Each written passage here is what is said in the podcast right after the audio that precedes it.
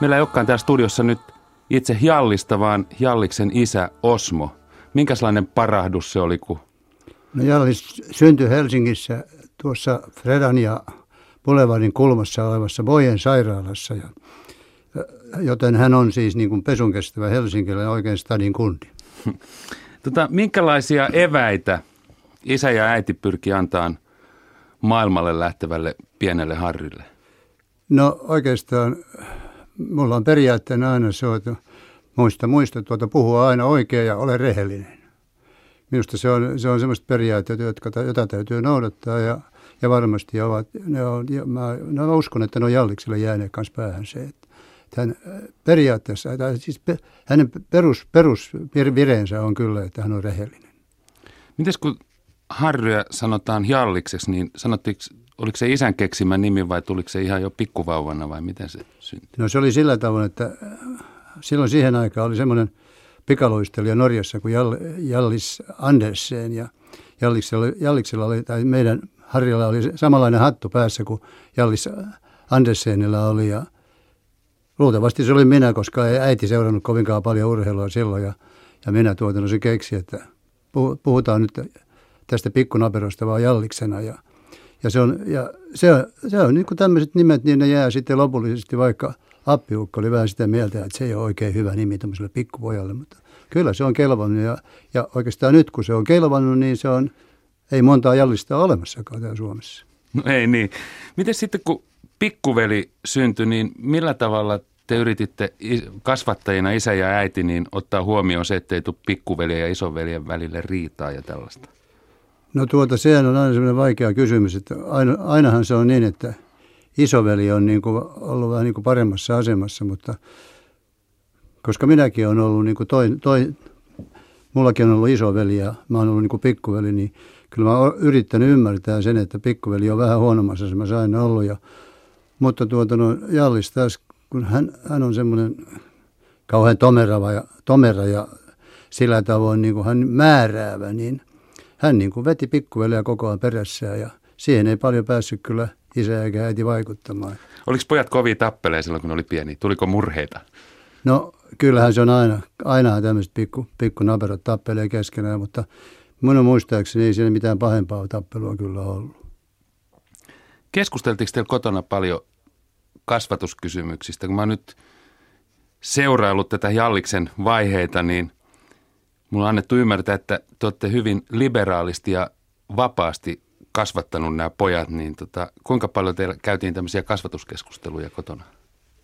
No jos sanotaan tämmöisiä käytös, käytös tuota keskustelua on paljon, että millä tavoin ruokapöydässä istutaan ja millä tavoin syödään. Ja, että meillä on vähän semmoinen vanhanmallinen koti, niin kuin tietysti mehän ollaan sen verran vanhoja ihmisiäkin jo, että, mutta ja sitä ikäluokkaa, jo, jolloin tuota noin la, lasten piti kunnioittaa vanhempia.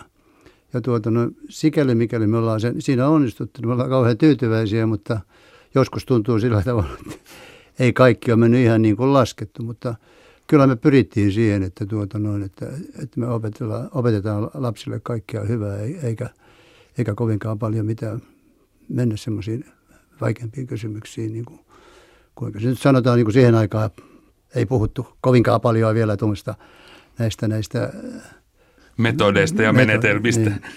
Miten äh, tämä roolikysymys, leikkiksi isä Osmo pikkupoikien kanssa paljon? No mä oon aina tykännyt pikkulapsista ja pikkulapset on tykännyt minusta ja nyt ainoastaan se, mitä nyt vanhempana on tullut vähäistä, tulee, että ei enää pinna kestä ihan niin hyvin, mutta nuorempana niin mä leikin kyllä hyvin paljon sekä, sekä Jalliksen että Rollen kanssa. Mutta tuota noin, piti vain sitä sanoa vielä, että Jallis on jatkuvasti ollut semmoinen johtava tyyppi näisen poikien keskuudessa, että mä luulen, että nyt vasta viimeisten 10-20 vuoden aikana, niin vasta tuo Rolla on päässyt niin kuin elää niin kuin tavallaan omaa elämäänsä. Että Jallis on ollut niin persona, sellainen persona, jota on niin kuin seurattu aina. Se taitaa olla aina se pikkuveljen rooli. Muuten mitä, laul, lauloit sä tuutulauluja koskaan lapsille? Kyllä joo. Mä lauloin sitä laulua, jonka minä olin kuullut jo aikoinaan silloin, kun me filmattiin semmoista filmiä, jossa Tauno Palo ja Eila Peitsalo näyttelijä. Siinä oli semmoinen tuota kappale kuin Pikku Nokipoika. Yle puheessa. Radiomafia. Kohtaaminen. Niin, Jallis Harkimo, mm, lauluksi sä tätä biisiä teille pienenä? Lauloja, kyllä se laulo joka ilta ja kyllä se laulo paljon, paljon muitakin lauloja. Ja, ja nyt kun mulla on jolle, niin mä oon miettinyt niitä samoja lauluja ja laulanut sille, mutta en mä osaa läheskään yhtään montaa laulua, kun se osasi laulaa meille. Ja se on kyllä sääli, että, tota, että se nukahtaa aina niin hyvin kuin sille laulaa. Tuo Harkimoiden suku, isä selvitteli tuossa äsken, että sä oot ihan paljasjalkainen stadilainen, mutta onko teidän suku ihan Helsingistä? Mistä päin on Harkimot tullut tänne no, Har- Harkimo on, tota, se on Suomeen, tai siis muutettu nimi Hendeliinistä, että et se, on, se on, Hendeliini on vaihdettu Harkimoksi ja, tota, ja isä on Kotkasta tai Karhulasta kotosi ja äiti on Viipurista. Et äidin, äidin oman nimi on Hakman. Ja ne on, hän asui tuota Viipurissa, kunnes ne joutui sitten sodan aikana muuttaa pois sieltä. Sun mummot ja vaarit on ollut sitten siellä Kotkassa ja se, se olit pikkupoika. On joo, mutta kyllä ne silloin jo asu Helsingissä. Että et siihen aikaan tota, mun, mun isän puolen vanhemmat, niin ne kuoli aika, kun mä olin aika nuori, mun äidin puolen vanhemmat, ne kuoli ihan vähän aikaa sitten, että ne mä muistan paljon paremmin äidin puolelta. Ja ne asu Helsingissä, eli sä oot niinku myös asunut ja elänyt ja ollut ihan urbaanissa ympäristössä? No, mä oon asunut niin kesät Sipoossa ja, ja talvet Lauttasaaressa tai, tai Munkkiniemessä. Et siinä mun elämä pyörin aika, aika lyhyen matkan ympärillä. Niin ja 60-luvun alussa varmaan, tai 60-luvulla Lauttasaari ei ollut vielä kovinkaan iso kaupunki. Ei ollut, mutta tota, viihtysä ja just mä ajoin siitä ohi, mistä missä talossa me asuttiin, niin ei mulla olisi vieläkään mitään vasta asua siinä. Että kyllä se oli hien, hieno paikka kasvaa ja, ja, ja, ja varttua ja siinä oli paljon urheiluseuroja ympärillä. Ja me urheiltiin aika paljon. Että, että mun, mulla ei ole mitään, Lauttasaari on vieläkin mun suosikkipaikka. Että varmaan jonain päivänä mä muutan sinne vielä. Mi, mitkä sulla on semmoiset ensimmäiset muistikuvat? Tuossa äsken jo puhuttiin parahduksesta ja muusta, niin tästä maailmasta ja Suomesta ja Helsingistä? Kuinka kauas taaksepäin sä pystyt muistamaan? No kyllä mun muistikuvat on, on varmaan liikkuu siinä viiden, kuuden vuotiaan kohdalla, kun mä olin leikkikoulussa ja, ja ehkä nelivuotiaan, kun mä asuttiin Munkkiniemessä. Mutta niin kuin selvimmät muistot on siinä viiden, kuuden vuoden, kun mä olin sen ikäinen, kun mä kävin englantilaista leikkikoulua Meilahdessa. Et niistä jos mä muistan eniten. Se oli se nunnien koulu? Oli joo. Kerro vähän, minkälainen oli nunnien lastentarha. No, In English. Ei, kerro suomeksi vaan. Olihan se tietysti siinä mielessä, että, tota, että siitä oli aika pitkä matka siitä, mistä me asuttiin Munkkiniemestä. Mä kävelin aina sinne Meilahteen, jossa se oli se koulu ja joskus se, se matka kesti niin kauan, että en mä oikein kerinnyt edes sinne kouluun.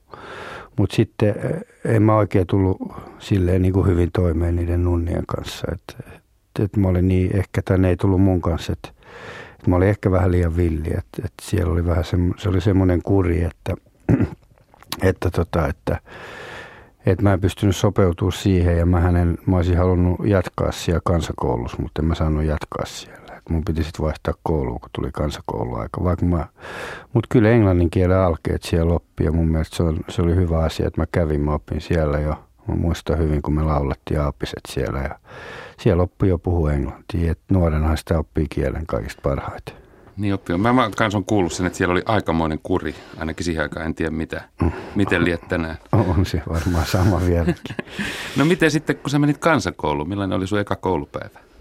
No kansakoulussa, niin mä menin semmoiseen kouluun kuin Nuottapolun kansakoulu.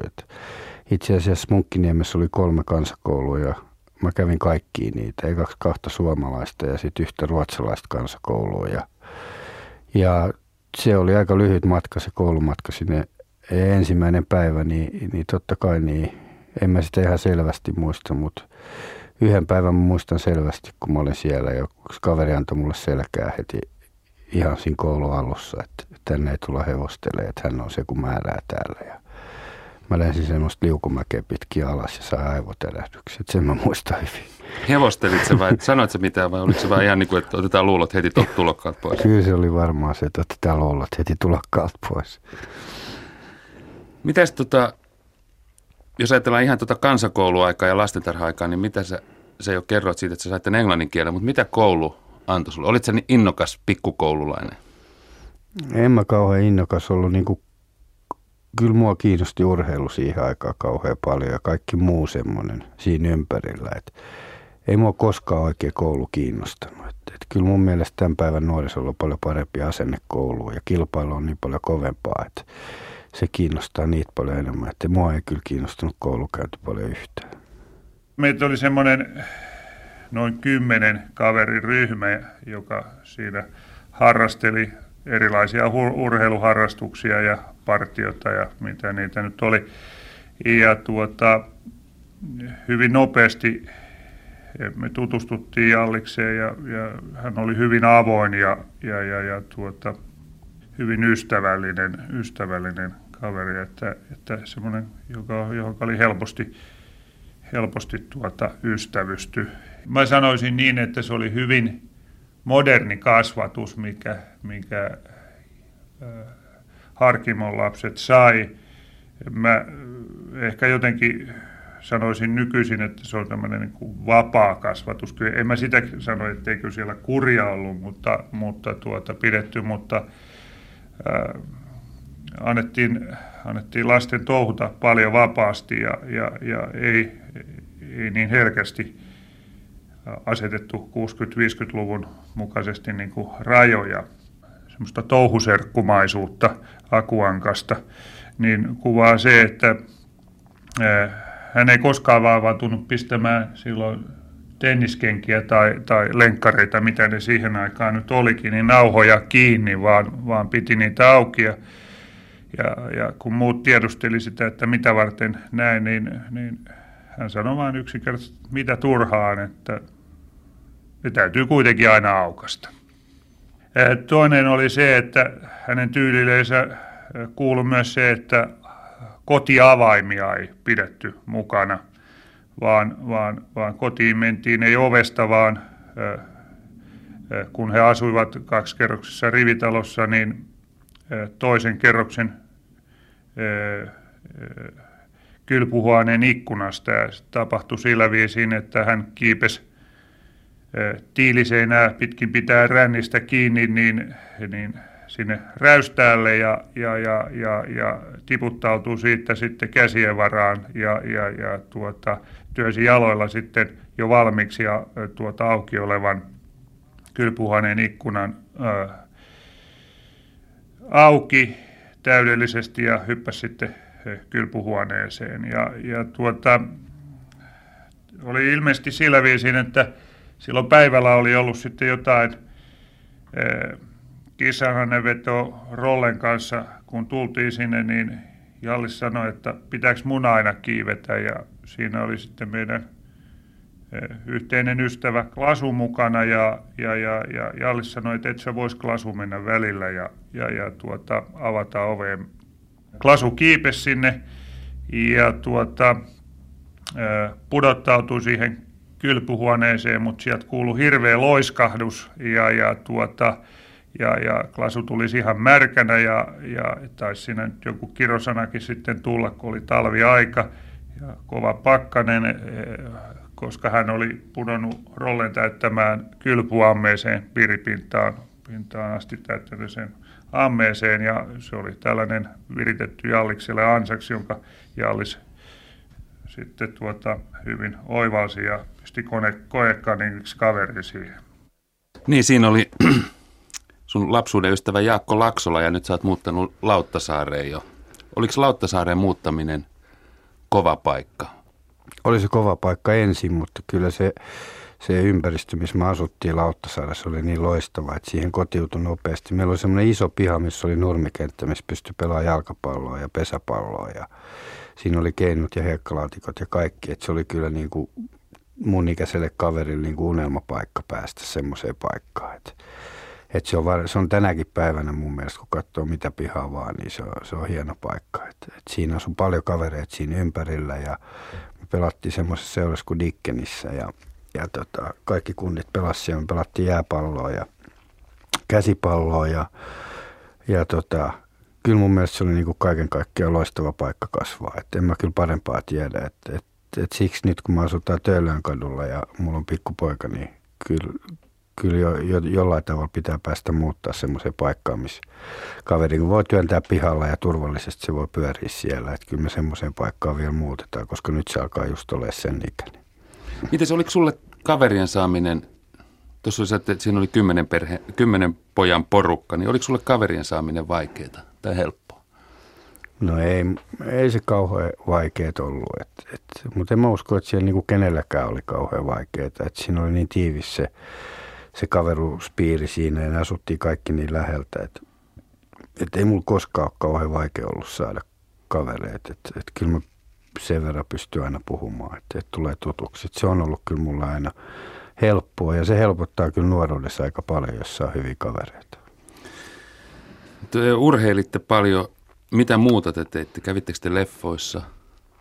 No käytiin tietysti leffoissa ja tuolla ihan silloinhan, mä muistan hyvin eh, Munkkiniemessä kun aset, asuttiin, niin silloin telkkari just tuli ja naapurilla oli telkkari ja käytiin katsomassa Rintin Tiniä siellä aina. Et, et ei silloin ollut vielä niin paljon, paljon telkkareita. Sinne me saatiin telkkari sinne Lauttasaareen ja sitä tietysti katsottiin, mutta ei tullut. Että kyllä me leffoissa käytiin kanssa, mutta kyllä 90 prosenttia meni niin urheilun piiriin. Entä sitten tuohon ikään liittyy kyllä myös tuonne kymmenenvuotiaille niin kaikki tällaiset kepposet ja metkut ja muut.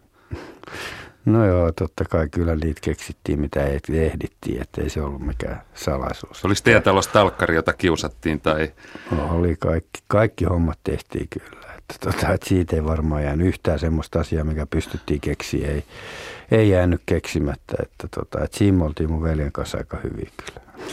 Niin, Jaakko Laksola kertokin tuossa äsken, että teillä joskus saattoi olla niin kuin pientä kissahännänvetoa rolleveljen kesken. Minkälainen, oliko se tämmöinen niin kuin ystävyys tai tämmöinen viharakkaus, tai siis semmoinen, se oli vähän tyhmä sana, mutta semmoinen, minkälainen suhde teillä oli kesken? No kyllä me tapeltiin aika paljon. Et, et mä muistan hyvin, minä päivänä me lopetettiin tappeleminen. Oli sinä päivänä, kun Rolles tuli isompi kuin, kuin, kuin mä olin ja se antoi mulle turpaa. Niin sen, sen päivän jälkeen me ei olla tapeltu. Et jostain ihmeen syystä se loppui siihen, mutta kyllä meillä oli aina hyvä suhde. Se oli vähän eri porukoispyöri kuin minä ja, ja tietysti tulihan me samoinkin, samoissakin jengeissä, mutta ei me koskaan semmoisia riitoja ollut. Et niitä oli sit, niitä riitoja sen kanssa oli sitten vähän, kun se oli vanhempana. Et se oli vanhempi, kun se meni ihan eri teitä kuin minä sitten. Just ajatellaan tällaisia pikkupoikia, niin siihen useasti käy myös niin, että siinä on aina semmoista pientä kärhämää, mutta sitten taas jos joutuu olemaan vähän aikaa erillään, niin tulee jo ikävää, että Joo, itse asiassa tarvii on, sitä. On, no kyllä siinä aina, no ainahan siinä on niin kuin pientä riitaa, mutta, tai tollain, ei aina siinä on jotain kitkaa, mutta kyllä yhä, suurin osa ajasta meni kyllä hyvin. Miten, mi, mistä asioista tuollainen pieni kymmenenvuotias Jallis Harkimo Lauttasaaressa niin haaveili siihen aikaan? No en mä tiedä, siis siinä kymmenvuotiaana, niin kyllä mä äh, haaveilin niin kuin enemmän. Mä mietin sitä urheilemista ja, ja tota, että musta tulisi isona, isona joku jalkapallopelaaja tai joku tämmöinen. Ja kunnes mä sitten aloitin niin kuin purjehduksen täyspäiväisesti, että et, tota, ei mun silloin niin kuin toiveammatti, että varmaan toiveammatit oli nämä poliisi ja veturin kuljettaja, raitiovaunun kuljettaja, bussikuljettaja ne oli kyllä siihen aikaan vielä näitä toiveammattia. Että et kyllä ensimmäisen kerran, kun mulla tuli joku semmoinen ammatti, joka oli niin kuin vakavasti otettava, niin se liittyi kyllä sitten markkinointiin. Että musta, mä uneksin, että musta jostain, joskus tulisi jonkun ison firman markkinointipäällikkö. No, se on, siihen varmaan tullaan vielä myöhemmin, mutta jos ajatellaan vielä tuota jalkapalloa, jos tulee jalkapalloilija isona, niin oliks, kuka oli sun ihanne? Tai ketkä oli sun ihanne? No silloin me käytiin isäveemme, joka joka tota jalkapalloottelua ja me käytiin katsomassa ja kyllähän silloin niin kuin Palmanin Kaitsu oli niin kuin se, joka veti silloin jengiä. Et, et, et, tota se oli mun ihanne. Se pelasi HPS ja klubissa ja mä muistan se hyvin. Mä käytiin aina katsomassa kaikki pelit. Et oli se meidän ihanne ja mä pelasin silloin itse itse jo Munkkiniemen aikana. Mä pelasin Nappula-liigassa semmoisessa joukkueessa kuin Juventus ja siinä pelasi, pelasi aika sen hyviä kavereita, jos tuli hyviä jalkapalloilijoita, jos musta ei kyllä tullut, mutta niistä tuli. Että ne, siinä oli semmoinen kuin Kai Haaskivi ja Juha Daalund ja, ja, ja eli, eli semmoisia, jotka sitten pelasi mestaruussarja ja maajoukkuekin tasolla. Minkälainen huone sulla oli? Mitä julisteita sulla oli seinällä silloin? Oliko pal- palmajulisteita ei varmaan ollut? mutta... ei, mutta siis kyllä ne oli kaikki urheilujulisteita ja tietysti oli, sitten oli musiikki, musiikkiikin oli kiinnostusta, että, että tota, muistan semmoisen bändin kuin Renegades, joka oli mun, mun suuri suosikki. Ja, ja tota, meillä oli semmoiset samanlaiset farmarit kuin Renegadesilla oli, että semmoinen keltainen viiva oli vedetty siihen, ommeltu kiinni farmareihin ja isä tunsi Antti Einio, joka veti semmoista ohjelmaa kuin Nuorten tanssihetki ja se soitti sillä ja me päästiin Broidin kanssa katsoa, kun Renegades esiintyi siellä Ratakadulla kellarissa. Mä muistan se ihan hyvin vielä, missä nauhoitettiin Nuorten tanssihetkiä me päästiin takaoven kautta sinne ja ne oli niitä suuria hetkiä. Oliko pienellä Jallis Harkimolla niin myös pitkä tukka silloin? Oli joo. Oli pitkä tukka, mutta ei mun koskaan niin pitkä tukkaa ollut. Että kyllä se on niin kuin isä ja äiti on pitänyt huolen siitä, että se ei ole kasvanut koskaan liikaa. Yle puheessa. Radiomafia. Kohtaaminen. Mitä Beatles merkitsi Jallis Harkimolle? No kyllä se oli niin tärkeintä musiikkia, mitä oli silloin. Ja, ja tota, se oli mun mielestä hyvää musiikkia ja mä nautin suunnattomasti. Siitä mulla oli varmaan kymmenen Beatlesin LPtä ja kaikki ostettiin kun ne ilmestyi ja Rolling Stones ei ollut lähellekään niin kova sana siihen aikaan, että kyllä Beatles oli ihan ykkönen. Kuunneltiin sitä paljon ja, ja nautittiin siitä, että kyllähän musiikki on niin jokaiselle ihmiselle varmaan. Musiikilla on varmaan eri merkitys monelle ihmiselle ja mulle se on ollut niin elämän eri vaiheessa, se on antanut eri merkityksen – ja, ja mä oon niin kuin siinä mielessä helppo musiikin suhteen, että mä kuuntelen oikeastaan mitä vaan. Et mulla on pääasia, että, että kun mä kuuntelen musiikkia, niin mä tuun hyvälle tuulelle. Mä en hae niin kuin musiikista mitään sen syvällisempää ja mitään mietteitä. Et, et, tietysti sit yksinpurjehdusaika oli ihan eri aikaa, mutta tota, siinä, siinä eri, niin eri maailmassa. Mutta tässä normaalissa maailmassa, niin – missä eletään, kun tämä on normaali verrattuna, verrattuna yksinpurjehdukseen, niin tässä musiikki merkitsee kyllä, että kyllä mä aina kun mä haen musiikkiin, niin se pitää olla semmoinen biisi, jonka mä tunnen ja josta mä tuun hyvälle tuulelle ja josta mä itse kaikesta mieluiten laulan mukana. Niin semmoisesta musiikista mä tykkään, että mä oikeastaan niin kuin kaikki ruoka, niin mä tykkään suomalaisista ja mä tykkään ulkomaalaisista. Niin kuin esimerkiksi tuosta Katri Helenassa, mitä Katri Helena merkkasi No kyllä se oli mulla aika semmoinen tärkeä ja kyllä ehkä hyvä, hyvä niin kuin esimerkki on siitä, että mä oon saanut parikin LPtä, Katri Helenan LPtä, LPtä tota, joululahjaksi. Ja, että kyllä Katri Helenan biisit on, ne on hyviä. Niin hyvät kuuntelijat, mies, joka täällä kehuu Katri Helena on Jallis Harkimo ja tässä vielä puolentoista tunnin ajan selvitellään, miten pikku Harry Harkimosta on tullut Jallis Harkimo – sä menit sitten oppikouluaikaan. Mitäs, kasvoko kiinnostus kouluun vai vähenikö entisestään?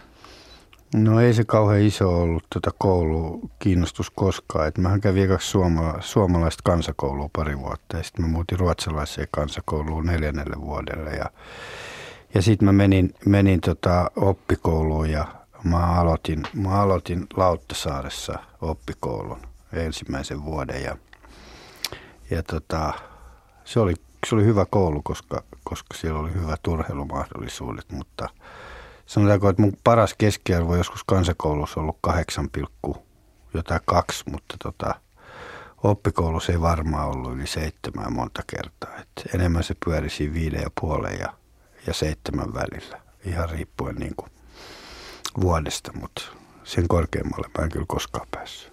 Miten tota, Lauttasaari, sä pyörit Lauttasaaressa koulussa Lauttasaaressa. Miltä Helsinki näytti? Oliko se joku kaukainen, kaukainen kohde no, lauttasaarelaisnuorelle? Olihan se siihen aikaan, niin kuin ei silloin liikuttu niin yksinkertaisesti keskikaupunki, mutta kyllä se sitten, sit kun tuli vanhemmaksi, niin se tuli läheisemmäksi, mutta oli se aika kaukainen kohde. Että tota, kyllä mä muistan hyvin, kun me oltiin futiksessakin nappuloita ja meidät komennettiin, vaikka me oltiin li, liian nuori, niin meidät komennettiin Helsinkiin harjoittelemaan. Niin oli se iso asia päästä Helsinkiin harjoittelemaan. Että, että tota, mutta sit, sitten sitten sit tietysti ihan myötä niin Helsinki pieneni. Ja maailma alkoi näyttää sitten isommalta. Koska sä kävit ensimmäisen kerran ulkomailla? Koska mä kävin ensimmäisen kerran ulkomailla? Mä en, sitä mä en, mä en edes muista sitä, että mutta oliko se sulle tavallista pienenä vai oliko se joku harvinaisuus? E, oli se harvinaisuus. Että kyllä, se, kyllä se ensimmäinen matka oli Ruotsiin ja muistaakseni, että se olisi Ruotsi ollut ja Ruotsin laivalla. Mutta kyllä se oli, siis onhan se, olihan se harvinaista silloin mennä ulkomaille verrattuna tänä päivänä. Että kyllä mulla oli koko ajan sellainen kaipuu, että mä halusin nähdä maailmaa ja mennä. Ja, ja tota, kyllä mä oikeastaan, oikeastaan ekan pitkän niin ulkomaan matkan tein, tein just ennen kuin mä kirjoitin, oliko se edellisen kesän, kun mä kirjoitin ylioppilaaksi, me käytiin kiertämässä Eurooppaa autolla yhden mun kaverin kanssa ja se olisi niin kuin semmoinen oikein pitkä, me käytiin kymmenen maata läpi ja mä luulen, että mun eka semmoinen pitkä e, ulkomaan matka oli, kun mä kävin Englannin, Englannin kurssilla Eastbourneissa, niin kuin tämmöisellä EK-kurssilla. Se oli mun semmoinen, minkä mä muistan ekana ulko, kunnon ulkomaan matkana, kun mä olin kuukauden siellä. Sä kävit suomalaista koulua, sä kävit ruotsalaista koulua ja sen lisäksi vielä englantilaista lastentarhaa ja englantilaisilla kielikursseilla, niin miten sä pystyt, eikö, oliko semmoista jakautumista suomenkielisiä ja ruotsinkielisiä ja sitten miten tämä kaveripiirin jakautuminen, saaks No sekin jakautui niin kuin kahtiin, että mulla oli suomenkielisiä kavereita ja ruotsinkielisiä kavereita ja mä puhun äidin kanssa ruotsia ja isän kanssa suomea. Mä en oikeastaan, niin kuin jos puhutaan kieliopillisesti tosta, niin mä en koskaan oppinut kumpaakaan kieltä ihan kunnolla. Et mähän kirjoitin esimerkiksi, kun mä kirjoitin aineen, niin mä kirjoitin neljä kertaa aineen, niin mä kirjoitin kolme iitä ja yhden aan.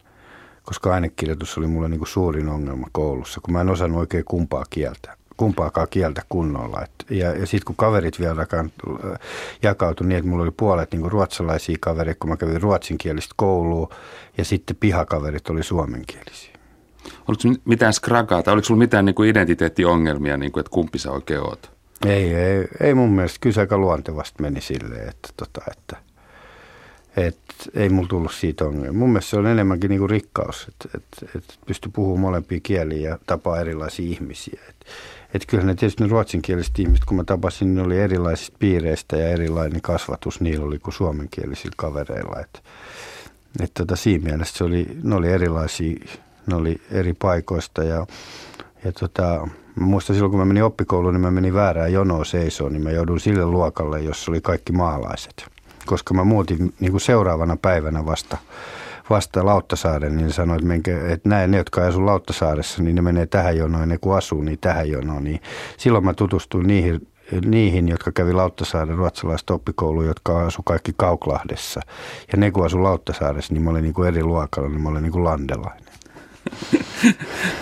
tota, sun isäs oli elokuvaaja ja elokuvaohjaaja ja, ja tota, tapas varmaan kaikkia mielenkiintoisia ihmisiä. Minkälainen tämä henkinen ilmapiiri oli? Tutustuit sä näihin kaikkiin näyttelijöihin ja haaveilit sä näyttelijäurasta koska ja olit sä mukana näissä näytelmissä? Ei, no mä olin klaffipoikana niin töissä kahdessa suomalaisessa leffassa ja yksi oli semmoinen, joka oli tietysti munelmien täyttymys, kun mä pääsin klaffipojaksi semmoiseen filmiin kuin kun tota, laulu tuli punaisesta kukasta, jonka Mikko Niskanen ohjasi ja, ja Pertsa Melasniemi oli näyttelemässä. Et Pertsa näyttää mulle vieläkin niin kuin näin, kun se näkee, mutta siinä tulee klaffipoika. Et, että tota, et, olihan se hieno olla semmoisessa töissä ja, ja mä muistan hyvin siinä filmissäkin kävi niin, että, tota, että mä sain palkan, mutta Faija ei saanut, kun se ei koskaan pyytänyt. Mä olin heti pyytämässä palkkaa siitä, mutta se ei saanut. Mun palkka oli pirun pieni, niin se oli ehkä siksi helpompi maksaa, kun Faija palkka oli isompi. Ja, ja tota, tehtiin se siellä Kongin kankaalla siellä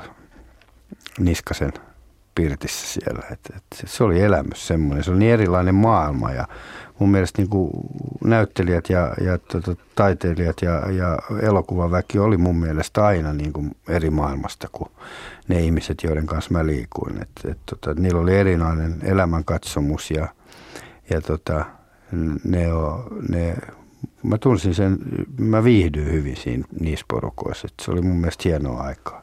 Kadehtiko nämä sun koulukaverit tätä sun loistavaa mahdollisuutta osallistua. No, kyllä, niin kuin sinä päivänä niin leffan tekeminen oli iso juttu ja kyllä, mä, kyllä kaikki sitä kadehti, että mä pääsin töihin ja sain vielä palkkaa semmoisesta. Että, että mä pääsin tekemään leffaa kuukaudessa Keski-Suomeen ja siellä oli kaikki staroja ja näyttelijöitä. Miten sä kerroit äsken, että lukiossa tai opparissa ei koulu mennyt oikein hyvin, niin mihin sä suuntasit sit kiinnostuksessa? No kyllä se liittyi niin kuin enemmän purje, mä purjehdin paljon niin kuin ja, ja, ja kyllä se niin kuin liittyy urheiluun ja ehkä vähän naisikin. Hän äh, oli verrattain laiska tekemään töitä englannin kielessä ja siinä yläasteen äh, vaiheilla, en muista oliko se seitsemännellä vai kahdeksannella luokalla, mutta kumminkin, niin meillä oli pieni, pieni yhteenotto siinä ja mä yritin selittää, kuinka tärkeä tämä englannin kieli tulee olemaan. Ja hän oli sitä mieltä, että hänen elämässään englannin kieli ei tule olemaan missään vaiheessa tärkeä. Hän ei tule tarvitsemaan sitä kieltä ollenkaan. Jolloin tietenkin minä vaan vastasin äh, pienellä huumorilla vaan, että haluaisin parinkymmenen vuoden päästä palata asiaan. Hän oli, muistaakseni hänellä oli aika helppo saada kavereita. Hän, hän oli suplikkimies niin kuin nykyäänkin. Hänessä oli semmoinen erikoispiirre, että hänellä silloin ja varmasti vieläkin on erittäin voimakkaat sympatiat ja antipatiat, että joko ö, henkilö oli hänen mielestään ihan jees tai sitten vaan ei ollut jees. Ja jos oli hänen mielestään kiva ihminen, niin, niin hän jaksoi rupatella ja, ja, ja hän, hän oli erittäin hauska ja kiva. Ja sitten jos ihminen ei miellyttänyt häntä tai jossain vaiheessa, mm, jos hän pettyy tämmöiseen henkilöön, niin, niin silloin hän yleensä vetäytyi pois ja, ja jätti, jätti tämän, tämän yhten olemisen siihen, että hän, hän harvinaisen voimakkaasti ottaa kantaa. Harri Lindruut, olisitteko te arvannut, että siitä pienestä Harri Harkimosta tulee tällainen su- suuren jääkiekkoseuran pomo ja yksin purjehti ja maailman ympäri purjehti ja tämmöinen kuuluisuus? En olisi koskaan arvannut. Se, mikä tietenkin teki hänestä vähän erikoisen, niin sehän oli tämä sinnikkyys silloin, kun hän tosiaan piti jostain ja, ja oli sitä mieltä, että jokin asia oli tärkeä, niin hän oli erittäin sinnikkäästi vetämässä, vetämässä sitä, että siinä sen näkee kyllä noin jälkikädessä, että siinä oli aineesta kyllä tämmöiseen, mutta ei kukaan olisi ajatellut, onhan niitä sinnikkäitä muitakin aika paljon, kun ajattelee kaikkia satoja oppilaita, joita on ollut, niin, niin on sinnikkyyttä näkynyt useissa. Se on vaan se, että Harrissa ei olisi uskonut sen takia, että hän myöskin usein äm, ihan leikiten, vaikka hän sinnikkäästi veti jotain, niin kauhean usein noin niin kuin leikiten sanoi, että no joo, että se nyt oli sitä. Että et hän myöskin pomppi helposti asiasta toiseen, sen takia tämmöinen erittäin äh, miten minä nyt tämän sanoisin, niin tämä, ei ainoastaan määrätietoisuus, vaan tämä, että, että tosiaan kaikkien, uh, against all odds in English, niin, niin se tekeminen, se työn tekeminen niin kuin kaikkien mahdottomuuksien edessä, niin, niin se on minusta erikoista ja sitä ei silloin kyllä vielä näkynyt. Niin siinä oli Jallis Harkimo, sun englannin kielen opettajas Harrit Lindroot. Oliko opettaja oikeassa? Oli se oikeassa, että englannin kielihän oli esimerkiksi yksi tärkeimpiä kieliä, että, että kaikkien purjehdus, purjehdusreissujen aikana niin silloin ei pystynyt puhumaan muiden kanssa mitään muuta kuin englantia. Niin kuin koko venekunnan kanssa joka päivä oltiin radioyhteydessä ja kyllä englannin kieli on ollut mulle ollut kauhean hyöty siitä, että, tota, että, että kyllä tämä englannin kielen opettaja oli mun suosikkiopettaja, vaikka, tota, vaikka ei ehkä, ehkä mä en jaksanut keskittyä siihen aineeseen, mutta tota, kyllä mä aina ollut osannut puhua englantia, mutta en mä sitä kauhean hyvin osannut kirjoittaa, mutta oikeassa hän oli tietysti, aina opettajat oikeassa. tota, mm, opettajat ei sanonut sua jallikseksi sentään vai? No kyllä toiset sanoivat, että tota, en mä tiedä, jos ne halusivat, että mä kuuntelin niitä, niin, niin se ehkä muuttui aina sen mukaan, että oliko se Jallis vai Harri. Ja minkälaista se kouluelämä oli tuohon aikaan, jos ajatellaan, niin kuin, oliko, englanti, englanti, oliko se sun vahvin alas? Vai urheilu tietysti? Oh, ei, no englanti. Mulla oli kyllä ihme, ihme, niin mulla oli historia ja tämmöinen oli, mulla oli parhaat numerot niistä. Et ne mua jotenkin kiinnosti, että et mitä on tapahtunut ja tämä, niin se kiinnosti mulla aina kasi tai, kasi tai tämmöinen ysi numero historiassa. Että et mulla oli huonot kielet aina, koska mä en osannut kirjoittaa niitä ja mulla oli pienen semmoinen ongelma, että mä olin sanasokea, että, että mä en pystynyt kirjoittaa ruotsia enkä tuolla oikein kirjoitusta. Mulla se oli aika iso, se oli vaikeaa silloin. Ja mulla ja sanat, ei, ei, vaan, ei vaan kirjaimet, vaan myös sanat pysty hyppää väärään järjestykseen. Ja siksi mä en ollut koskaan hyvä ja mä en jaksanut syventyä siihen tarpeeksi. Mun olisi, se olisi vaatinut mut liian suuren ponnistuksen, että mä olisin pärjännyt niissä ja sitä mä en yksinkertaisesti, niin kuin se ei mua kiinnostanut. Se varmaan johtuu tuosta kaksikielisyydestä, että siinä tuli jotain se on, se on myös, joo, se on tietysti, tietysti sekin oli yksi, joka vaikutti siihen, että mä en koskaan oppinut mitään kieltä kunnolla ja ja kielioppia mä en kyllä ole koskaan oppinut missään kielessä. Saksa on ainoa kieli, mistä mä sitten jouduin sen loppujen lopuksi oppimaan. Sitä on paha puhua ilmasta. niin, no, sitä ei pysty oppimaan ilman. Sä et voisi puhua sitä. Ja sit se... to, toi opettaja Harriet Lindroth puhui siitä, että sä olit hyvin ehdoton tässä, että jos joku pärstä ei miellyttänyt sua, niin siitä ei tullut sun kaveri. Ja sitten taas jotkut oli heti muutaman keskustelun jälkeen jees. Oliko noin? On, kyllä se on ihan... Kyllä sitä mä ihmettelin tässä haastattelussa, että millä Pirulassa sen tiesi ja tossiassa. Että onko se ollut niin selvää, että kyllä se on ollut mulle aika selvää, että jos mun mielestä joku on tehnyt väärin ja joku ei miellytä, niin en mä sitten jaksanut sen kanssa jutella. Että, että, että, että kyllä mä oon silloin tietysti, jos, jos mä oon pitänyt jostain, niin kyllä se juttu on luistanut paljon helpommin. Että kyllä mä oon aika mustavalkoinen ollut. Ja oikeastaan ne särmät vasta tasottu sitten, kun mä purjehdin yksin maailman ympäri. Että ennen sitä mä olin tosi mustavalkoinen.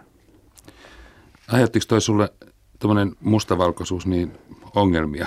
Tuliko särmistä aiheutti, joskus? Totta kai se aiheutti. Oli, silloin oli paljon ongelmia niin kuin nuoruudessa, että ei hyväksynyt ihmisiä ja ei suostunut olemaan niiden kanssa yhdessä, niin kyllä se aiheutti ongelmia tietysti, mutta ne oli pakko kestää, kun itse ne aiheuttanut. Miten sä silloin ajattelit, että pystyt sä palauttamaan sitä mieleen, että minkälainen oli joku semmoinen todellinen ystävä? Sun isäs puhu tuossa alussa, että hän pyrkii välittämään teille pojille tällaista oikeudenmukaisuutta ja rehellisyyttä. Ja itsekin sanoit siinä, että, että jos joku teki väärin, niin siitä ei tullut sun kaveria. Joo, mutta ei, ei mun mielestä niin kuin silloin ajateltu. Eihän, eihän niin kuin ystävät, se, että onko ne oikeita vai, vai, tota, vai huonoja tai hyviä ystäviä, niin, niin ei ne tule sillä vielä esille siinä iässä. Et siinä iässä, kun pyöritään tuosta 15 vanhana, josta me nyt puhutaan suunnilleen että tässä, niin silloinhan kaikki on kavereita ja kaikki tekee samoja asioita, eikä kukaan petä toistaan. Et silloin kun liikutaan kaveriporukassa, niin sitten ollaan tosi ystäviä.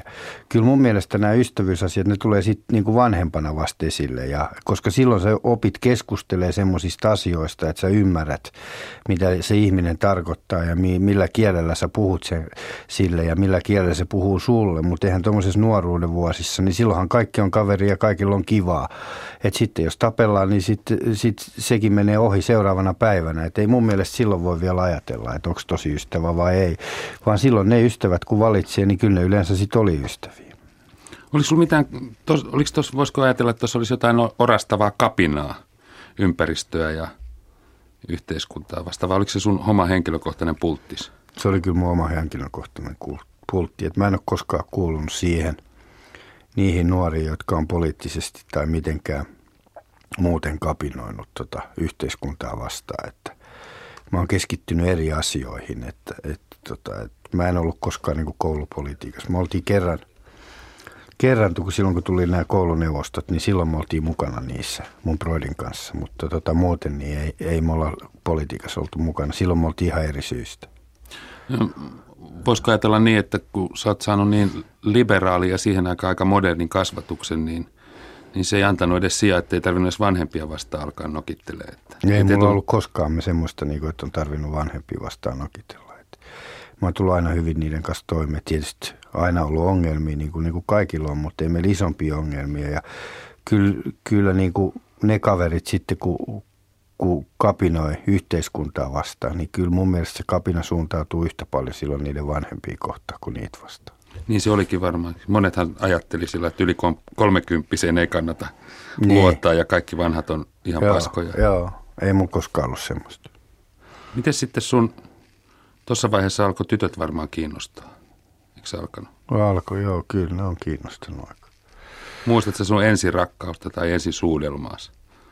Joo, kyllä mä muistan, että, tota, että kyllä ne ensisuudelmat ja ensirakkaudet, niin ne oli tietysti koulussa tanssitunneilla ja, ja sitten oli tietysti kesällähän meillä oli niin kuin vietettiin aika semmoista lepposaa elämää. Että asuttiin Gumbostrandissa, siellä oli Hangelbyn ja Gumbon lavat ja siellä pyörittiin niin kuin aina.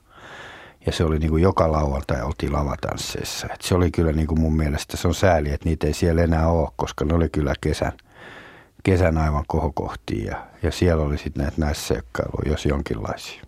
Ja siellä oli hyviä bändejä ainakin silloin 60-luvulla, mutta se, mä en tiedä oliko 70-luvulla enää. Oli, oli siis. Miten siellä varmaan sitten vedettiin ensimmäiset röökitkin salaa ja viinat? Joo, no röökipolto mä aloitin aika vanhana, että se ei ollut kiinnostunut, mutta kyllä ensimmäinen niin kuin kunnon känni vedettiin. Ensimmäisen kerran, kun mä muistan, että mä viinaa join, niin se oli kyllä, kyllä 15-16-vuotiaana mentiin alkoon ja silloin ei ollut, piti olla kortti vielä silloin. Ja yksi kaveri osti meille semmoisen tiiliskiven kokoisen balantaispullo ja, ja se me kitattiin siellä. Mummo oli, va, mummo oli vahtimassa pikkuveljeä, yhden kaverin pikkuveljeä, niin me varastettiin mummo avaimet ja mentiin sellua juomaan se viskipullo. Ja, ja kun me asuttiin rivitalossa, niin siinä oli semmoinen aita siinä ulkopuolella. Mä sammuin se aina ulkopuolella. Mä en päässyt koskaan himaan. Sitten kun mä heräsin, niin mä kömmin himaan, niin mut siellä faija oli nukkumassa ja mä oksensin siihen ulkopuolelle. Et sen, sen viskipullon mä muistan lopuelämää. Sulle ei varmaan viski maistu nykyään. Ei kauhean. Kyllä siihen pitää jotain kokista sekoittaa tai jotain. Loppuvuosina koulussa tavattiin ja samoissa jengeissä liikuttiin. Ja, ja siitä se, se sitten meidän keskeinen ystävyys pikkuhiljaa rakentui. Että semmoista ensimmäistä huikeaa tapaamista ei ole kyllä muistissa. Kyllä se oli, oli, tota, no se, että se oli urheiluseuraa ja ehkä tyttöjen jahtailu, että toi rokki jäi vähän vähemmälle, mitä nyt Jallis välillä Katri Hennelään kuunteli, mutta, mutta tota, se oli muuten vähemmällä. Kyllä urheilu täytti tärkeää osaa. Purjedus muun muassa oli yksi hyvin tärkeä elementti tässä. Kyllä, kyllä tuota, suurin murhe oli se, että, että mitä perjantai- ja lauantai-iltana tehdään ja, ja miten mahdollisimman helposti päästään niin, ja pärjätään koulussa ja, ja tenteistä läpi. Ja, ja kyllä, kyllä kirjallisuus ja muu, niin sanoisin, että on, on, jäi aika, aika vähälle. Kyllä Jalliksella ihan selvästi oli tämmöinen itsenäisyyden fiilis koko ajan, että, että puitiin vähän, että minne mennään opiskelemaan ja mitä sen jälkeen kenties tekemään, niin, niin kyllä hänellä oli aina se, että silloin eli ehkä oli tärkeimpänä päällimmäisen tämmöinen oma firma jossain hämötti tulevaisuudessa, että ei hän, niin kuin, ei hän nähnyt itseään niin kuin palkkarenkinä oikein missään muualla. Hän oli aina erittäin määrätietoinen, kunnianhimoinen, vaikuttaja, järjestelijä. Että kyllä hän oli aina niin kuin vähän asioiden edellä ja, ja semmoinen oikein fiksaaja tyyppi. Että kyllä sen näki, että kyllä hän varmaan niin meinaa vähän pidemmälle mennä kuin osastopäälliköksi jonnekin. Yle puheessa. Radiomafia. Kohtaaminen. Niin, hyvä, että kuuntelet. Tässä selvitellään, miten Harry Harkimosta on tullut Jallis Harkimo tai Jallis Pikkujalliksesta on tullut iso.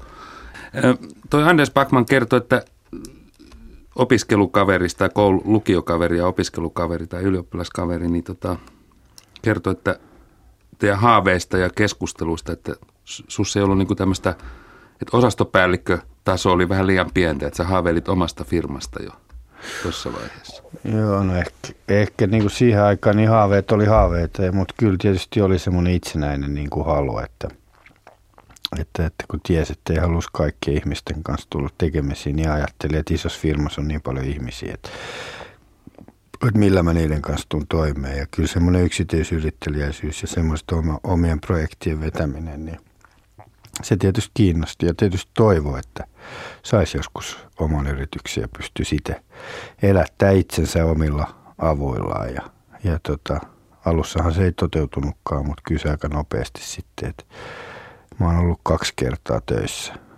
Kerran yhdeksän kuukautta ja kerran kymmenen kuukautta jonkun muun luona. Lustaa klaffipoika. Niin, no, mutta se oli, niin se oli kuukauden juttu. mutta ne onkin niitä ainoita semmoisia aikoja. Muuten mä oon aina pyrkinyt keksiä jotain, mitä mä itse pystyn elättämään itseni. Mm, tota, oliko tämä kaupallinen ala niin kuin sulle semmoinen ainoa vaihtoehto vai oliko sulla jotain muita, oliko sulla niin kuin muita visioita tuossa vaiheessa, ennen kuin sä lähdit opiskelemaan? No ei tietysti, niin kuin se filmiala kiinnosti tietysti, mutta kyllä se oli kaupallinen ala, joka... Mä tiesin, että mä en pysty filmialalle, että mä en ole yhtään, yhtään taiteellinen. Että mulla on ihan turha semmoisen homman yrittää, missä mä tiedän etukäteen, että siitä ei tule mitään. Että, että kyllä se oli toi kaupallinen ala, kun kiinnosti. Ja mulla on niin piru huono ylioppilastodistus ja mun piti ruotsalaiseen kauppakorkeaseen päästä sisään ja ja mä luin niin kuin aivan tolkuttomasti. Se oli eka kerta elämässä, kun mä otin kirjat niin kuin kunnolla ja aloin, koska mä halusin välttämättä, mä kolmannella kerralla vasta pääsin sinne. Et, et kyllä mä muistan hyvin, kun ne, se julkaistiin aina lehdessä ja Sipoissa ajettiin sitten kaupalle ja avattiin lehtiä ja katsottiin, että onko oma nimi siellä. Ja vasta kolmannella kerralla oli oma nimi siellä. Et, et, oli melkein miinus lähtöpisteet, että piti saada niin kuin kolman, kymmenen parhaan joukossa olevat pisteet, eli kun pääsi sisään. Että kyllä mä sitten kolmannen kerralla osasin ne kirjat ulkoa ja mä sain kai toiseksi parhaat pisteet. Mitä sä kuvittelit siihen aikaan, että mitä sun vanhemmat odotti susta? Oliko ne? En mä tiedä, en ole koskaan semmoista niin kuin paljon kysellyt tai sanonut, että mitä mun pitäisi tehdä. Ne ei asettanut mitään vaatimuksia tai paineita? Että no ei ne pystynyt oikein, miten ne olisi päässyt yhteisymmärrykseen, kun toinen oli taiteilija ja toinen oli niin kuin liikemies. Että että tota, niillä oli aika vaikea varmaan päästä niin kuin siitä yhteisymmärrystä. Ihme kyllä, niin musta tuli niin kuin äidin tapaa, tapaa tota, mä oon liikemiesalalla ja, ja mun veli on, on kuvaaja niin kuin isän kautta. Että se tekee filmejä ja dokkareita ja tuommoista ja, ja kuvailee. Että et, et niin ne on jakautunut, että samoin hommia tehdään. Mutta, mutta tota, toinen tekee toista to, ja toinen, toinen tekee toista ja toinen toista. Et se on ihan hyvä, että se meni näin päin, kun toisinpäin siitä ei olisi tullut kumpikaan, jos pärjää. se on ihan varma. Tässä vaiheessa, tuossa on nyt jo vilahtanut muutaman kerran esillä tuo purjehdus. Oliko se tässä vaiheessa, kun sinua alkoi se kiinnostaa vai sä pääsit jotenkin niin kuin Ei, siihen? kyllä se on kiinnosti. Se, sehän kiinnosti niin kuin Purjehdus oli vaan semmoinen laji, että sitä ei pystynyt harrastaa kuin kesällä. Että siksi pystyi harrastamaan kaikki muitakin urheilumuotoja, mutta kyllä kesällä oli niin kuin, oli, se oli niin kuin pääharrastus, että ei ollut paljon muita harrastuksia sitten enää. Sit, sit, siksi jalkapallot ja kaikki nämä jäi sitten, kun harrasti vaan purjehdusta. Että se oli semmoinen pääharrastus ja, kyllä silloin oli vaan ihan erilaiset systeemit, että purjehduksessa että joutui itse hoitaa itsensä jokaiseen kilpailuun ja itse viemään veneen, että, että tänä päivänä fajat vie nämä miehet purjehtimaan. Ja, mutta silloin me purjehdittiin ne veneet tai vedettiin moottoriveneen perässä ne eri kilpailuihin, ymp, ymp, siis Helsingin ja Espoo ja, ja Porvoon välillä. Tota, mutta kyllä purjehdus oli se laji, joka oli silloin tosi tärkeä. Tuliko se, oliko se, tuliko se niinku teidän perheen kautta vai sun kavereiden kautta? Vai se miten perheen se... kautta. Mun äidin sisko oli purjehtija ja se otti mut mukaan purjehtimaan ja siitä se alkoi. Ja sitten kyllä, niin kuin yksi kohokohti kanssa kesällä oli se, kun oli purjehdusleiri Kaiholmenin saaressa, joka oli ulkosaaristossa. Sinne kokoontui 80, et 80 purjehtijaa ja, ja siellä oli naisia ja siellä oli miehiä tai tyttöjä poikia, niin kyllä se oli myös semmoinen, että, että kun sieltä tultiin takaisin, niin nukuttiin viikko. Tuota, hyviä bailuja vietettiin ja, ja tahti siinä kun tiukkeni, kun, kun siirryttiin opiskelijaelämään – Mä opiskeltiin Jalliksen kanssa samaan aikaan Hankkenilla ja, ja asuttiin yhdessä. Ja, ja tuota, kyllä siinä ihan mukavia päiviä, öitä ja päiviä ja vuorokausia hupeni juhliessa.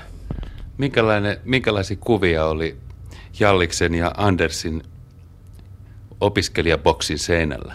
Mä luulen, että, että tuota, se oli sen verran sekava, että ei sieltä oikein niin kuin kuvia tarvinnut löytääkään. Mehän vastattiin puhelimeen, jos puhelin sattui löytymään. Että, että se oli vähän sen tyylinen, että se ei ollut niin kovin organisoitua se. Luulen, että taulut oli kyllä ja kuvat oli, oli vähemmässä.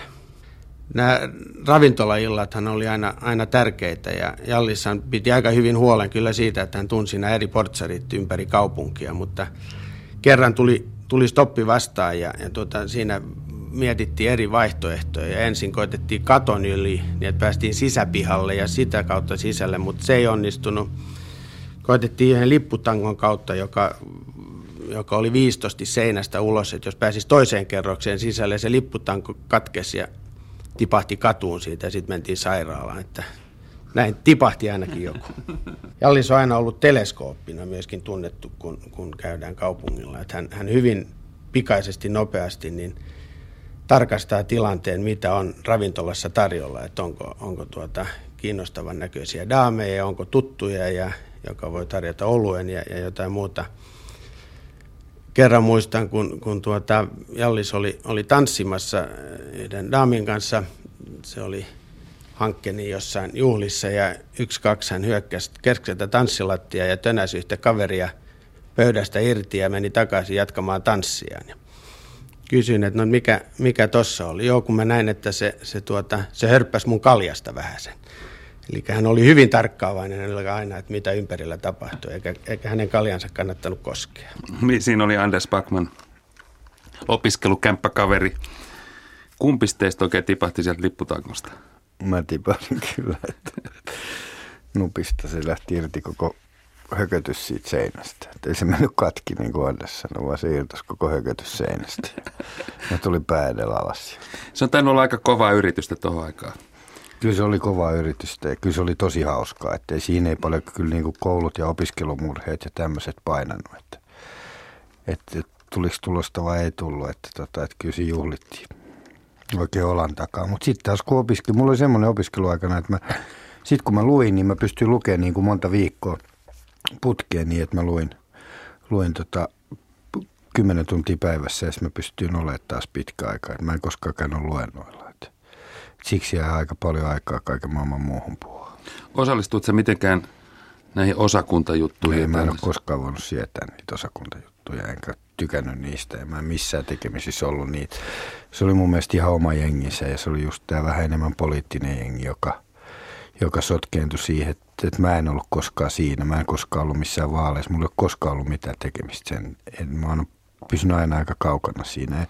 Ei mun mielestä siinä mitään vikaa ollut, mutta se ei mulle sopinut. No viihdyit sä näissä opiskelija, näissä osakuntabileissä kuitenkin? No totta kai niissähän viihtyi hyvin, että tota, jokuhan ne järjesti ja niissä oli tosi hauskaa, että ei siinä mitään ollut, mutta tota, en mä siis, siinä organisaatiossa mä en viihtynyt.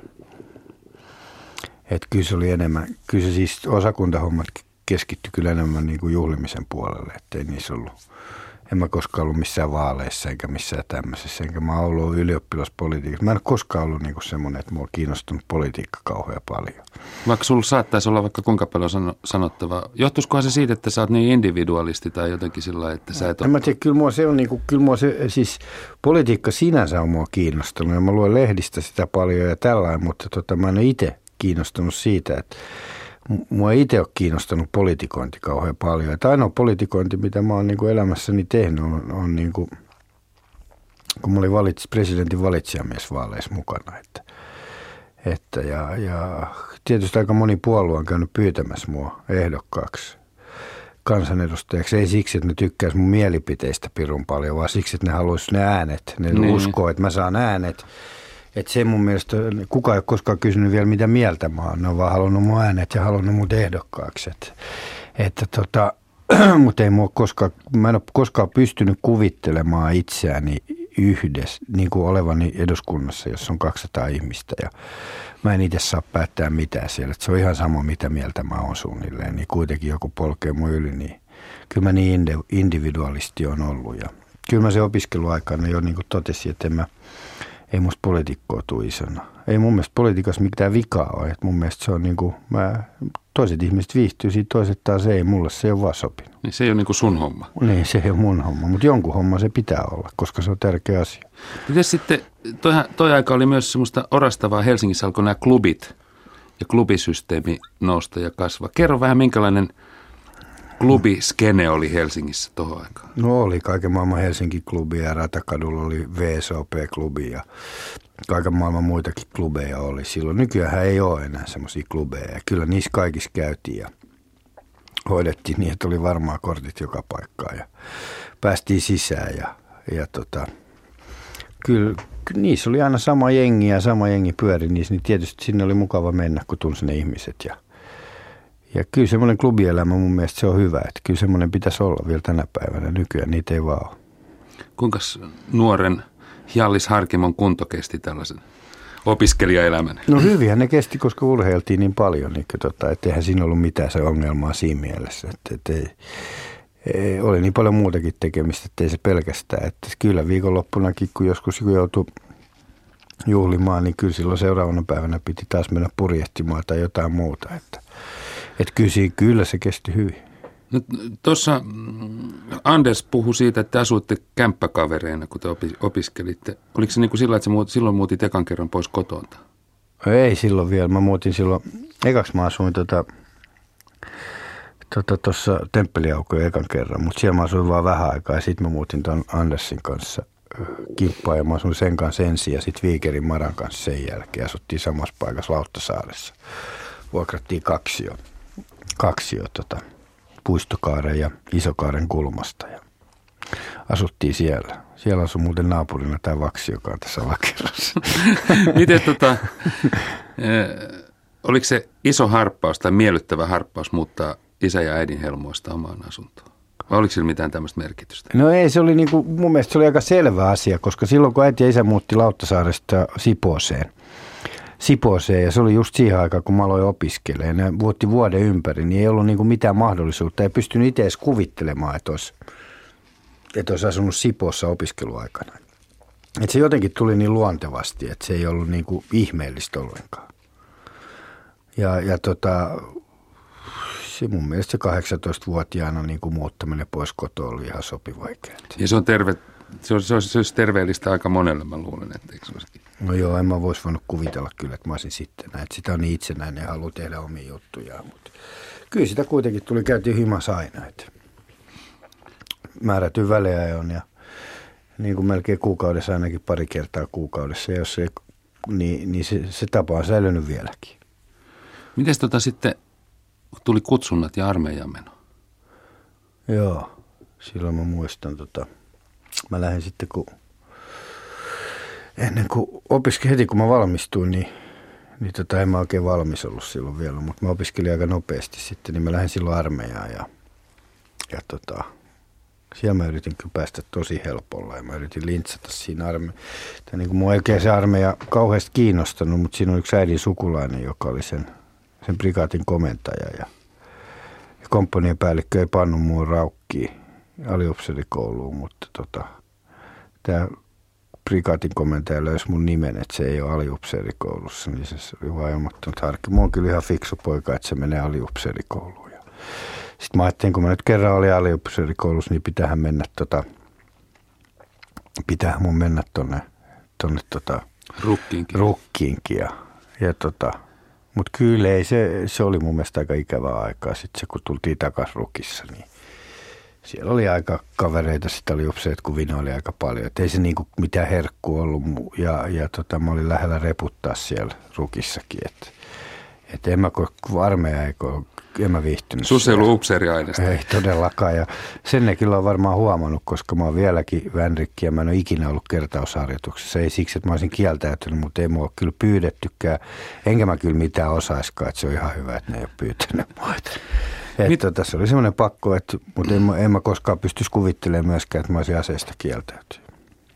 Mites kuitenkin, kun sä oot oman tien kulkija, kamelmies, individualisti, niin kai nyt vähän otti pannun se käskyttäminen ja jos ajatellaan sitä alukasaikaa ja muuta, niin No ei se mun mielestä, ei se ottanut päähän. Että kyllä se oli mun mielestä se oli tosi hauskaa välillä ja, ja tota, ei siinä ollut mun mielestä mitään. Se oli helkkari helppo elämä. Ei tarvitse koskaan miettiä, mitä piti tehdä. Että aina joku piti huolen siitä, että ties mitä piti tehdä. Että oikeastaan siinä kyllä siinä niin kuin enemmän keskityttiin siihen, että miten päästäisiin lomille ja miten se homma hoidettaisiin. Ja, ja mä en ole kyllä, mä muistan, että ekana päivänä, kun me tultiin sinne, niin, niin, tota, niin,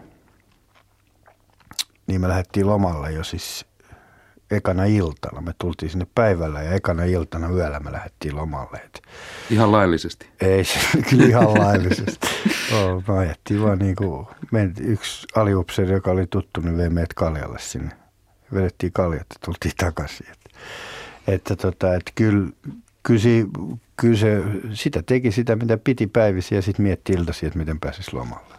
Mitä se opetti? Kai se on sosiaalisesti aikamoinen koulu tuo armeija kuitenkin. No kyllä se sitäkin opetti, mutta sitten kun sä oot niinku ruotsinkielisessä tämmöisessä äh, armeijassa, niin sieltä tulee niinku joka puolelta Suomeen.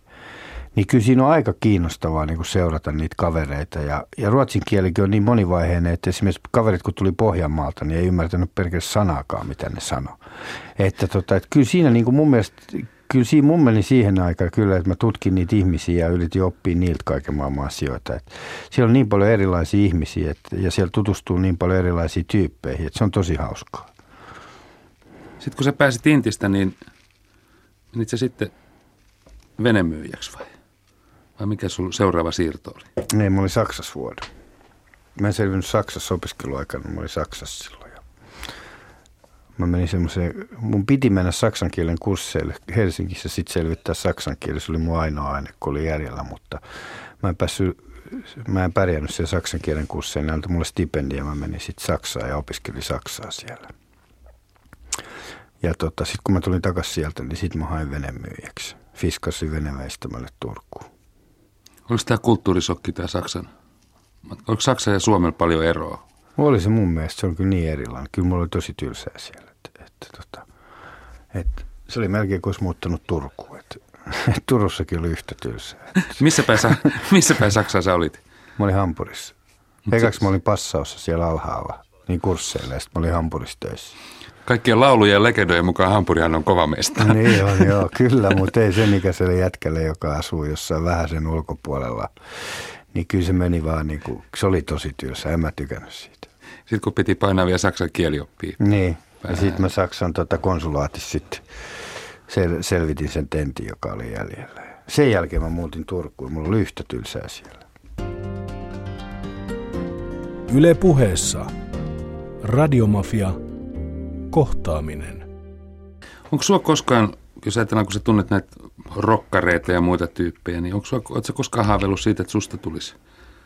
Ei sua koskaan niin kiinnostanut, että hommaapa kitaran ja alan? No on mulla ollut kitara, mutta mä, mä oon niin epämusikaalinen, että en mä pysty soittamaan semmoista. En mä ole koskaan yrittänyt opetellakaan, mutta mä tiedän, että ei, mä en ole musikaalinen. Mun on ihan turhaa.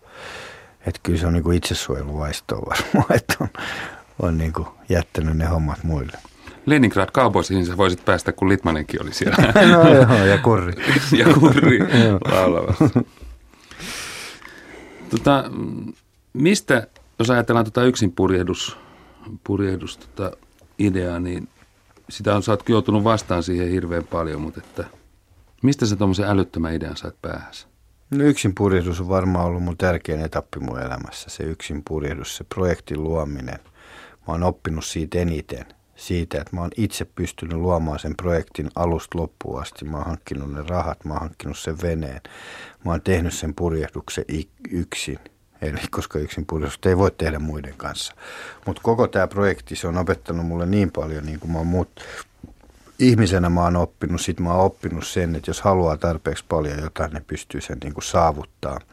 Siinä on ollut monta semmoista asiaa, jotka on niin kuin tehnyt, jotka on ollut tosi tärkeitä mulle. Ja, ja tota, tämä idea tuli siitä, että mä vaan luin yksin purjehduskirjoja ja mun haaveet alkoi niin kuin olemaan sitä, että ihmisillä on aina haaveet, harvat vaan täyttää sen. Mä olin päättänyt, että mä täytän sen haaveen ja se ei välttämättä ehkä ole hyvä asia täyttää omaa haavettaan, koska silloin ei ole enää sitä haavetta jäljellä. Ja silloin on vaikea tehdä jotain muuta. Että. Yksin purjehduskilpailu maailman ympäri starttasi tänään kymmenisen minuuttia sitten kello 15 Suomen aikaa Kap-kaupungista kohti Australiaa ja Sydneytä.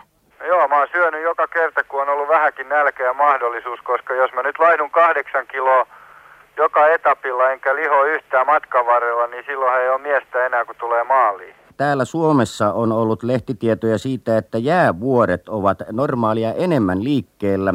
Hirvittääkö lähteä yksin sinne jäävuorten sekaan? nyt tässä vaiheessa vielä hirvitä, kunhan ei joudu niin alas, että siellä on paljon niitä jäävuoria. Että mulla tulee varmaan ole, mä tuun varmaan purjehti etelää, kunnes ensimmäinen jäävuori tulee vastaan ja sen jälkeen alan, alan purjehtii sitten niinku pitkittäissuunnassa. Että tota, et se on kuitenkin, jos on vähän jäävuoria, ettei niitä ole kauhean paljon, niin se on ihan sama todennäköisyys siellä kuin Atlantilla, että törmää johonkin laivaan ja tutkasta mä pystyn aika hyvin näkemään nämä jäävuoret ja, ja pystyn, pystyn valvomaan sitä. Ja sitä paitsi siellä on keskikesä, eli siellä on aika valosaa koko ajan, että yölläkään ei tule semmoista pimeitä, ettei, ettei näkisi näitä jäävuoria, mutta totta kai se vähän hirvittää ja eilen just kun oli kipparikokous, niin ensimmäisen kerran tuli vähän hermostoja, tuli perhosia vatsaa. Nyt sitä on taas rauhoittunut, koska nyt vene on, alkaa olla täydellisesti kunnossa ja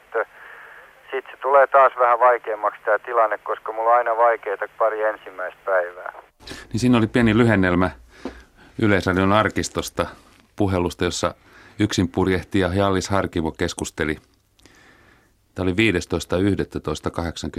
15.11.86. Mitä toi puhelu muistutti sulle? Tai toi sun mieleen? No kyllä se niinku, se oli Kapkaupunki oli niinku oikeastaan semmoinen, siinä oli pitkä matka päästä ja koko, koko tämä yksin niin Kapkaupungista kun lähettiin, niin se oli se vaikein etappi, että mua kyllä ehkä mä leikin vähän kovista mutta varmaan mua hirvitti enemmän kuin mitä mä tuossa sanoin silloin. Että kyllä koko tämä yksinpurjehdusprojekti, niin kyllä mä muistan siitä niin paljon, että mä en varmaan mistään vuoden pätkästä ajasta muista niin paljon mun elämästä. Jos mä ajattelen taaksepäin vaikka viime vuotta esimerkiksi, niin mä muistan läheskään sitä. Mitä mä muistan, että se oli kyllä ylivoimaisesti mieleenpainuvin painuvin vuosi mun elämässä ja – ja siinä oli paljon semmoisia asioita, joita ihminen ei pysty kokemaan eikä näkemään yhden vuoden aikana. Eikä varmaan pysty, sä et varmaan pysty edes välittämään niitä, vaikka sä kuinka haluaisit kertoa. Ei, mun... eikä siinä mun mielestä niin kuin, kun puhutaan niin kuin palkinnoista ja tämmöisissä, niin ei niillä ole mitään merkitystä. Että kyllä muistot, jotka on päässä, on, niin kuin, on tärkeät ja ne elämänkokemukset ja ne ajatukset, jotka siellä tulee, niin siellä eletään vaan niin kuin välillä on kuolema on sun naapurissa tai ihan sun vieressä. Sä oot varma, että sä kuolet ja välillä sun menee tosi hyvin. Ja sä nautit elämästä suunnattomasti. Et, et, et siellä on niin monta semmoista asiaa, jotka, jotka sä kohtaat, jotka niinku kertoo, nämä on kaikki semmoisia asioita, joita sä tuut kohtaamaan koko sun elämän aikana useampaan kertaan, mutta täällä sä saat niinku, ne tulee paljon voimakkaammin voimakkaampina annoksina sua vastaan, koska sä oot yksi ja sä et pysty niin kuin mitenkään turvautumaan mihinkään muuhun tai keskustelemaan minkään muun kanssa. Että et, et, tota, tuommoinen pätkäkin, kun purjehtii seitsemän viikkoa eikä näe ketään muuta ihmistä, niin se on pitkä aika elämässä. Et, et, et, et, tota, tästä päivästä niin elokuun loppuun melkein, niin se on, se on tosi pitkä aika. Tota, ennen kuin sä pääsit tuonne Kapkaupunkiin ja tuohon yksin purjehdukseen, niin eikö siinäkin ollut aikamoinen tie? Miten ihmiset suhtautuivat tähän, kun sä aloit ensimmäisen kerran puhua kavereille tai sä aloit järjestää jotain rahoitusta tai aloit järjestelemään tätä no asiaa? No eihän ihmiset niin kuin, kyllä se oli yksi semmoinen, se oli niin kuin vähän samanlainen projekti kuin Jokereiden projekti, että että ei kukaan muu siihen oikein uskonut. Että jotkut harvat ihmiset, jotka sitten tuki mua kanssa alusta loppuun asti, niin, niin, niin, tota, niin ne ei, ne usko muu, mutta kyllä 99 prosenttia ihmisistä niin ne epäili. Ja sitten vielä kun koko projekti rakennettiin, että musta tehtiin julkisuuden henkilö ennen kuin mä olin tehnyt mitään, niin se oli tietysti tosi vaikeaa. Mm. Ja tota, oli aika vittumaisia kirjoituksia lehdissä niin kuin musta, että ei, et ole ihan vaan pelleille, että ei se pääse ikinä läpi ja, ja, tota, ja vääristely ja kaikki, että se menee niin kuin, mutta sehän on niin kuin lehdistön tapa toimia ja tarpeeksi kehutaan ja haetaan julkisuutta, niin, niin tulee sitä muutakin. Et, että tota, kyllä se oli, se oli vaikeaa aikaa se ennen kuin lähdettiin sinne. Siksi ei ollut kyllä mitään muuta mahdollisuutta kuin sinne lähdettiin, kun päästä maaliin. Kyllä sen verran vitutti kaikki paskapuheet että, ja oli päättänyt. Kyllä ihminen pystyy tekemään aika paljon, kun se päättää, että se tekee jonkun asian. Niin kyllä se pääsee aika pitkälle sillä. Niin mä ajattelinkin, että varmaan se vielä, se vastustus ja kyseenalaistaminen, niin – antoi lisää niin potkua. Antoi se kaikki, kaikki asiat antoi lisää. Ekaksi se pitkä valmistautumisaika, se päättäväisyys, jossa kaksi vuotta et mieti mitään muuta kuin, että sä tulet purjehtiin. Ja sitten joku muu vielä lisää siihen vähän adrenaliiniä. Kyllä se on niin kuin, silloin se on niin kuin, se onnistuu silloin, että ei ole mitään muuta mahdollisuutta. Että, Että ei se kyllä siitä tahdosta sitten jäkki. Että sitten pitää veneen upota tai käydä huono tsäkä, että se hajoaa tai masto tulee alas tai jotain tämmöistä. Törmää jäävuoreen tai hukkuu sinne. Niin, niin silloin se, semmoinen pitää tapahtua. Kyllä sitä muuten niin ei ole mun mielestä mitään muuta mahdollisuutta. En mä nähnyt mitään muuta mahdollisuutta kuin, että mä tuin jonain päivänä maaliin. Onko toi jotain suomalaista? Kun ajattelee samanlaista kävi Keke Roosbergin kanssa silloin, kun se oli jo lehdistön, oikeastaan aika analoginen juttu. Joo, no totta kai niin kuin Sisu. No se on se, tietysti se niinku sisuttaa sitä urheilijaa ja monet urheilijat pärjää, kun niitä haukutaan vähän, niin sen jälkeen ne sisuntuu ja näyttää, että ne pystyy siihen, että, että, tota, että julkisuus on tässä maassa vaan semmoista, että aina ei tule pelkästään positiivista julkisuutta, että monta kertaa tulee myös negatiivista julkisuutta ja ehkä se on osi, osittain niin kuin asiasta, mutta niin kuin enemmän tulee semmoista negatiivista. Tässäkin oli semmoinen niin kuin, kirjoitettiin negatiivisia asioita niin, että oltaisiin pystytty sanoa sit, kun se epäonnistui, että mitä mä sanoin, että näinhän siinä piti käydä. Et, ja sekin on syy, miksi sit onnistuttiin. että tota, mutta tämmöistä se on, että, että ei aina voi. Mutta se ihminen, kun asettaa itsensä niin kuin julkisuuteen ja, ja jo on julkisuudessa koko ajan, niin sen pitää oppia niin kuin kestämään sekä hyviä että huonoja asioita. No sitten kun sä olit siellä yksin niin mitkä sulla oli semmoisia,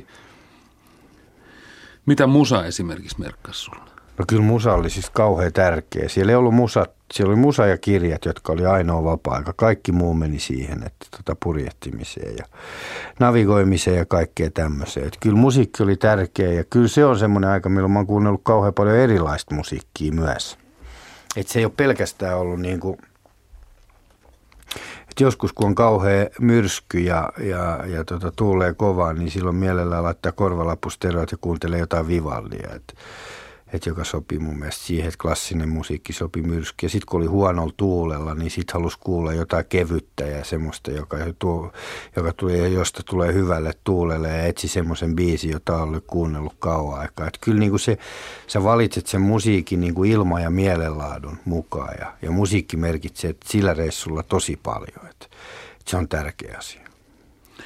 Oliko... Ilman sitä ei selviä siitä. Se on ihan niin kuin selvä. Siis, sulla, ei ole, sulla ei ole mitään semmoista elementtiä, joka pystyy nostamaan muuta kuin se itse purjehtiminen, että miten se toimii, mikä pystyy nostamaan sun mielenlaatua. Ja koska sä oot kauhean paljon väsynyt ja masentunut, niin sä tarvit jotain semmoista. Oliko siinä mitään tämmöistä, jos kliseenomaisesti sanotaan, että siinä oli yhtä luonnon kanssa yhdessä luonnon armoilla? Oli, oli. Oliko siinä mitään tota, No, mutta se on niinku, ei mun mielestä semmoista, en mä semmoista puhu koskaan, koska silloin kun sä lähdet purjehtimaan maailman ympäri, sä tiedät, että, tota, että sä et pysty merta voittamaan millään tavalla, että sä oot niinku meren armoilla. Mutta sun pitää vaan keksiä keinot, millä sä selviydyt sieltä. Et kyllä sieltä selviytyy, mutta se on sun keksittävä ne keinot. Et monta kertaa tulee sairauksia, tulee vaikeita. Et sun, sä oot niinku luonnon armoilla, mutta en mä ainakaan koskaan pysty niin kuin ajattelemaan sitä, että mä olisin samaistunut jotenkin mereen.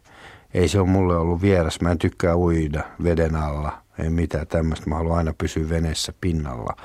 Mä niin kuin kunnioitan niin paljon merta, että mä en pysty samaistumaan siihen, koska se on mulle niin semmoinen väkevä elementti. Tuossa puhuttiin tuossa arkistonauhassa äsken jäävuorista ja siitä vaarasta, mikä siellä mahdollisesti koetti Oliko jäävuorot kaikkein pelottavin juttu tuon reisun aikana? Ei ollut. Että kyllä sit, ne on vaarallisia tietysti, mutta tota, ja niitä sä et näe niitä aina, että sä voit törmätä niihin, mutta sitä sä et pysty niinku sillä samaista, koska sitten kun sä et näe niitä, niin joko sä purjehdit niihin tai purjehdit niihin ohi, niin sä et näe sitä vaaraa. Ja kyllä ne myrskyt on niin ne, jotka on ne kaikista kauheimmat. Et silloin kun tuulee niin kuin 70-80 solmua, eli 35 40 metriä sekunnista ja, ja, tota, ja on 20 metriä korkeasi aalto ja vene pyörähtää ympäri niin, että masto alapuolella ja kyly ylöspäin ja se lennä tulos veneestä ja, ja roikut sen perässä, niin kyllä ne on semmoisia, jotka, että silloin sä ajattelet, että tästä ei tule mitään, että sä jäät tänne.